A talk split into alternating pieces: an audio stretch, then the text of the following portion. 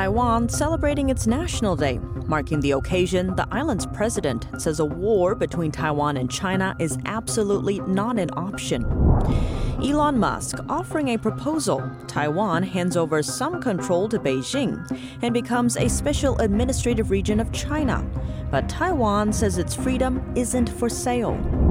An update on the U.S. fentanyl crisis. Within months, American authorities seized enough fentanyl to kill 36 million people, 10% of the country's population. And nuclear threats from Russia, North Korea, and China. What do the dynamics look like?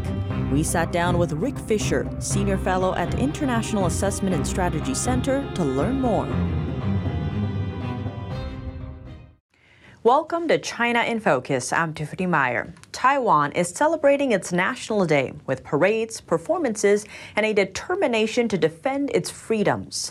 Taiwan's President Tsai Ing-wen on Monday addressed the tension with mainland China, saying this about the democratic island's sovereignty.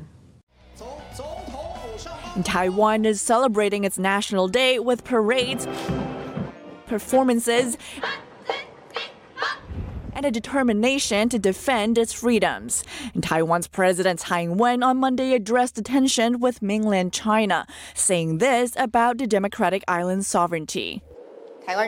The consensus of the Taiwanese people and our ruling and opposition parties is to defend our sovereignty and our free and democratic way of life. On this point, we have no room for compromise. Tsai added that a war between Taiwan and China is absolutely not an option for resolving Beijing's claim to the island, and she reiterated her willingness to talk to Beijing. She also plans to boost the island's defenses, saying the destruction of Taiwan's democratic freedoms would be a major setback for democracies around the world. We will use our actions to tell the world that Taiwan will take on the responsibility of self defense. We will not sit back and wait for our fate to be decided.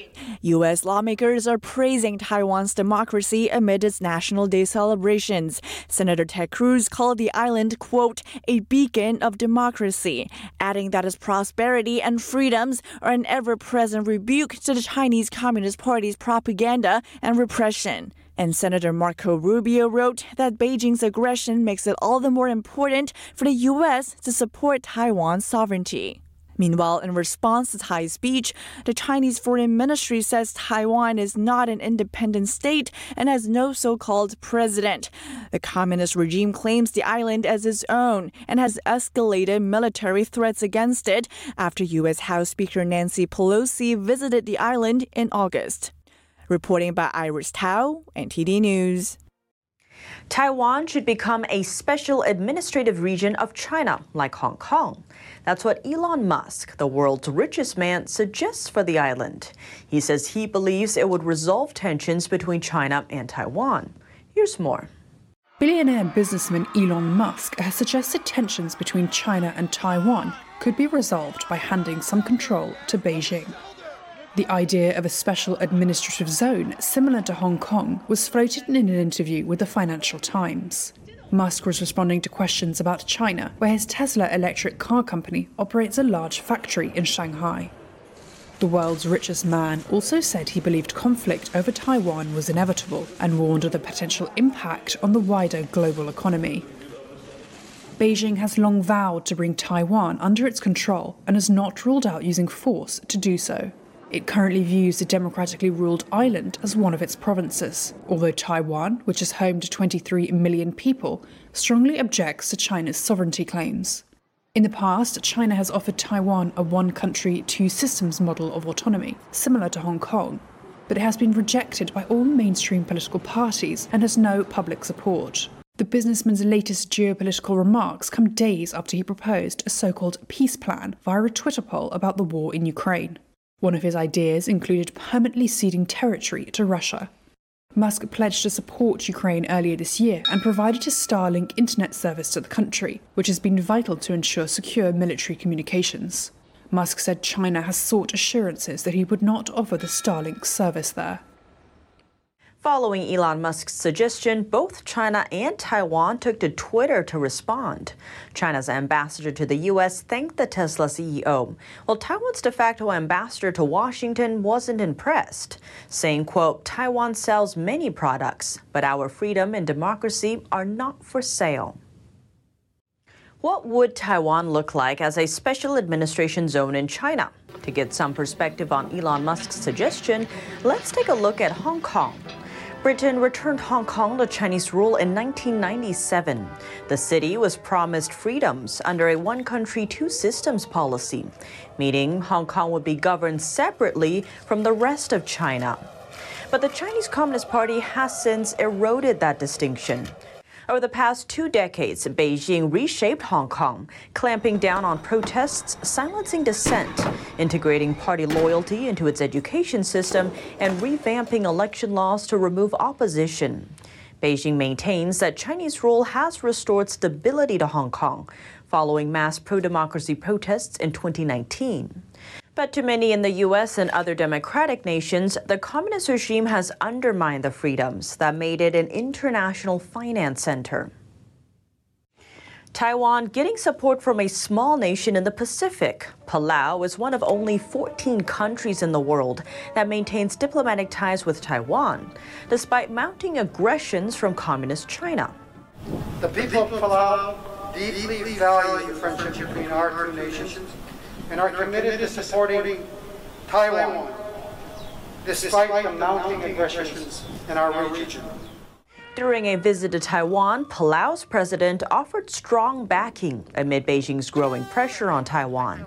He also condemned Russia for its invasion of Ukraine. Palau has a population of about 20,000 people and is a close U.S. ally. Beijing claims the self ruled democratic island of Taiwan as its own territory and has threatened to forcibly take it over. Taiwan has faced increased military pressure from China, especially after U.S. House Speaker Nancy Pelosi visited the island in August. How widespread is fentanyl in the U.S.? Within just three and a half months, enough fentanyl to kill 36 million people was seized on American soil. That's 10% of the U.S. population. The Justice Department recently announced that from May to September, the Drug Enforcement Administration seized more than 10 million fentanyl pills and about a thousand pounds of fentanyl powder. 390 related cases have been investigated. One eighth of them involve overdose poisonings, and a third are somehow linked to social media platforms like TikTok, Facebook, Instagram, and Snapchat. Fentanyl has been dubbed the deadliest drug for Americans. In 2021, more than 100,000 people died from overdoses, two thirds of them from fentanyl or other synthetic opioids. Most fentanyl precursors originate from China. China is showing off its latest narrow body jet, built to rival major competitors like Boeing and Airbus. But how many parts of the plane are actually made in China? Plus, foreign suppliers that provided parts were reportedly hacked by China. Here's a closer look at the backstory. China is taking another step forward on its way to competing with Boeing and Airbus in the commercial aerospace market. The nation certified its first homegrown C919 jet after launching it 14 years ago.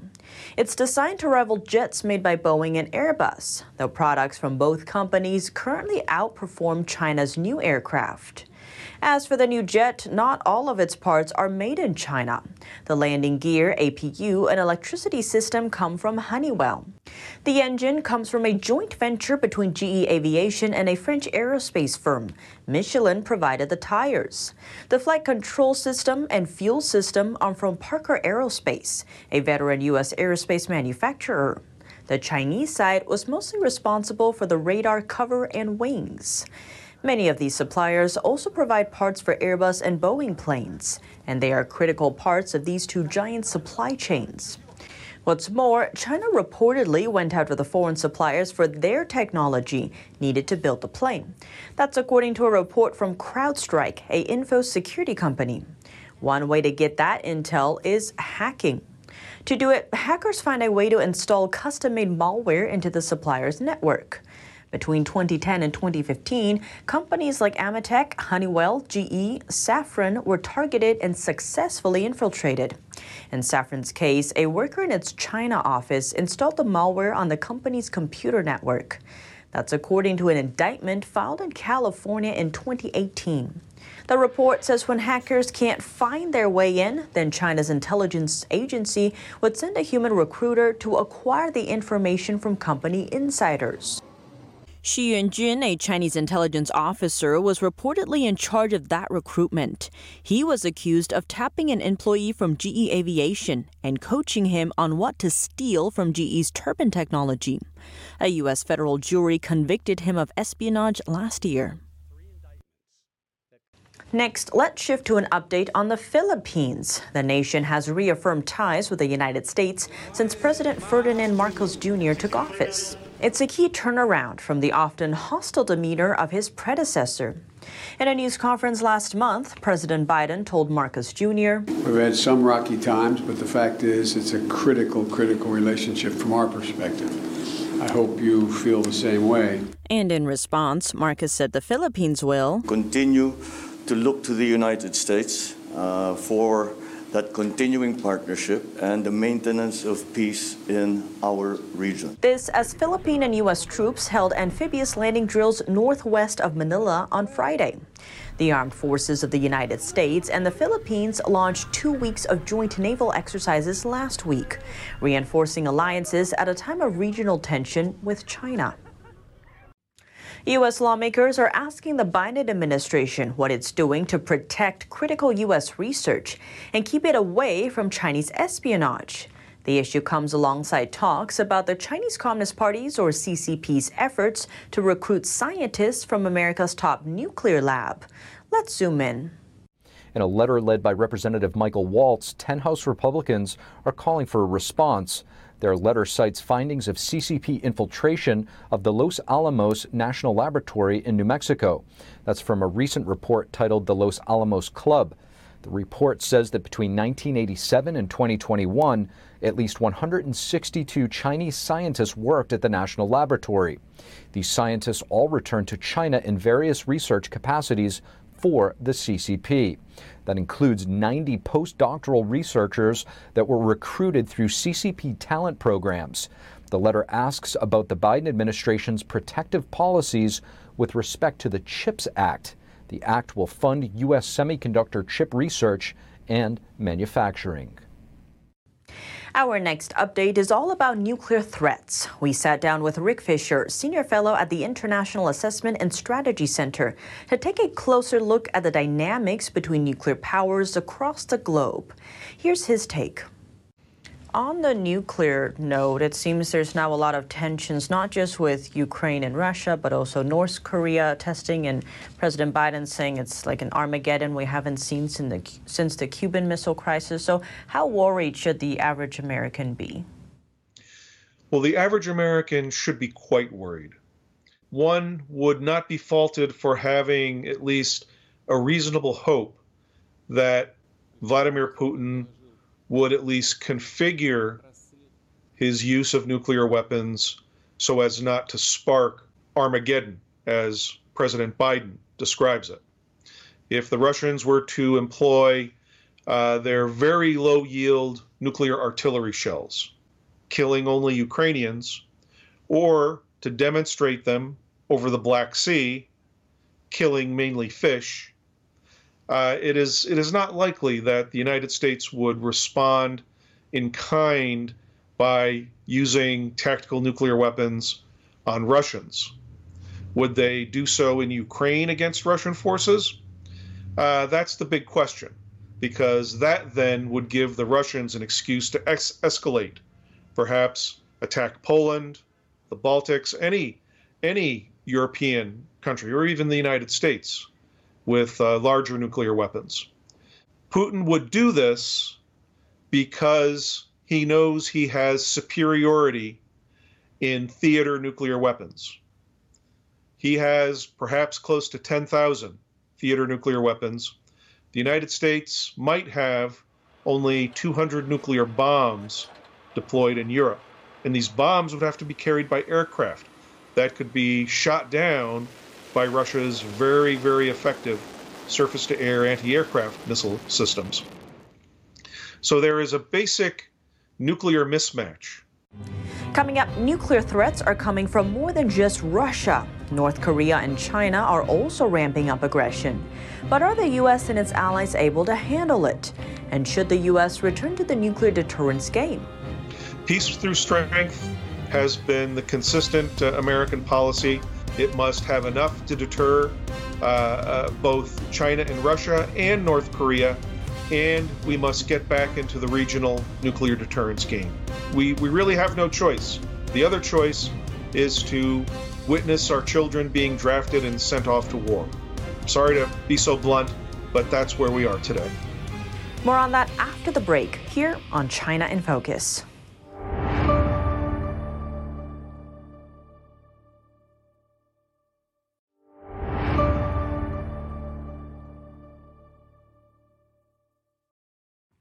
Welcome back to China in Focus. I'm Tiffany Meyer. Peace through strength. This has been America's longtime nuclear policy. But is that strategy still holding strong? And is it effective in countering nuclear threats from today's totalitarian regimes? In the second half of our interview, Rick Fisher, Senior Fellow at the International Assessment and Strategy Center, breaks it down for us. Putin thinks that his nuclear weapons, his tactical nuclear weapons, were largely responsible for deterring President Biden from sending American and NATO troops into Ukraine.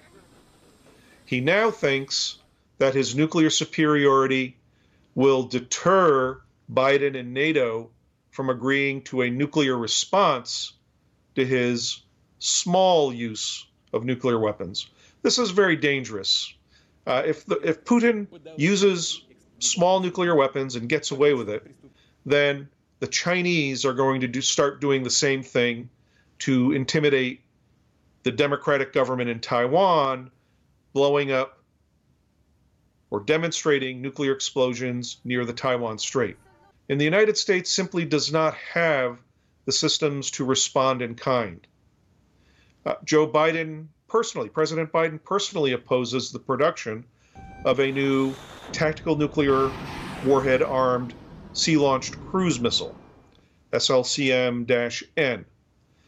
Both houses of Congress want to fund this cruise missile. Most of our military leaders want this cruise missile because they know regional nuclear deterrence is just as important as strategic global nuclear deterrence. We understood this during the Cold War, and we did produce thousands of nuclear weapons that successfully deterred Russia during the Cold War. Uh, we, d- we destroyed these nuclear weapons due to the 1987 Intermediate Nuclear Forces Agreement with the, with the former Soviet Union. But the Soviet Union did not destroy the nuclear weapons that were outside the control of that treaty. The United States did. And it is very likely that China also has a significant number of tactical nuclear weapons to arm missiles, cruise missiles, and very likely uh, tactical nuclear artillery shells.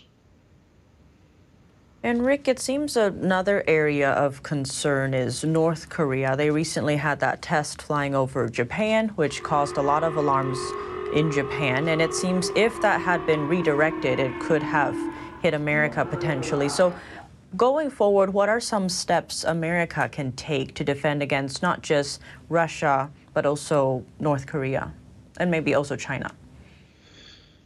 There, there are a number of things that we can do, Tiffany. Uh, we need to get back into the regional nuclear deterrent business. The United States needs to deploy hundreds, maybe thousands, of nuclear armed short range, medium, and intermediate range ballistic missiles. Unfortunately, it's going to take a number of years for this force to be deployed.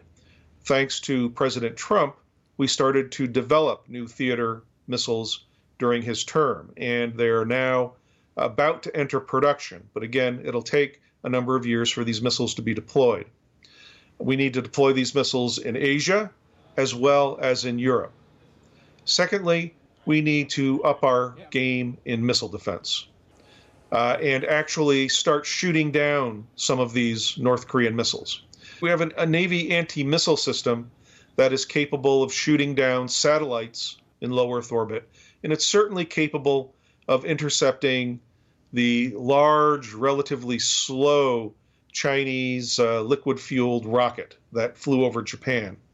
Uh, we should just shoot this down and put the North Koreans on notice that we have this capability and we will use it. You are not allowed to fire your missiles over Japan. Uh, unfortunately, uh, there are very few voices in Washington calling for this kind of demonstration. Oh, yes, the North Koreans will respond.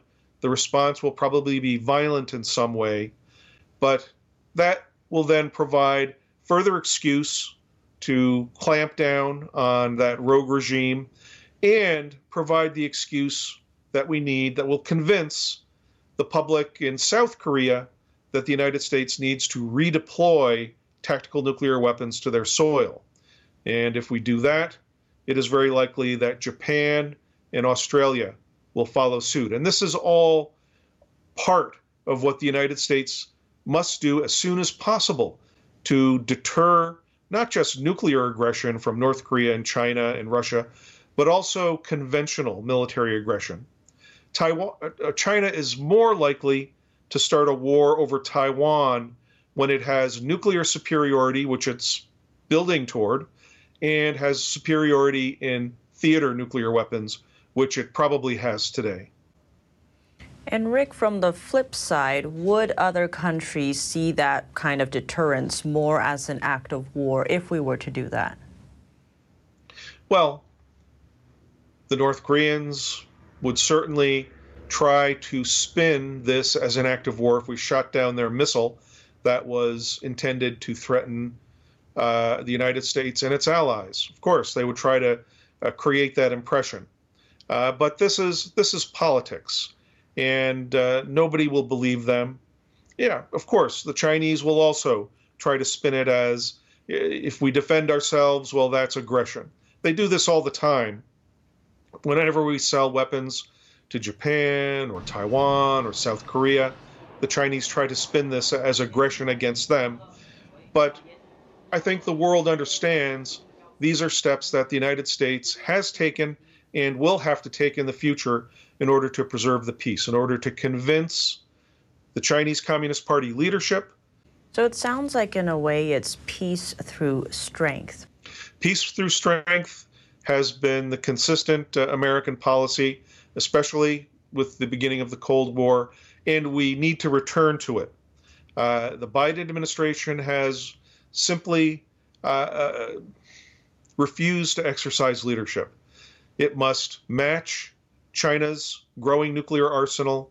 It must have enough to deter uh, uh, both China and Russia and North Korea. And we must get back into the regional nuclear deterrence game. We, we really have no choice. The other choice is to witness our children being drafted and sent off to war. I'm sorry to be so blunt, but that's where we are today.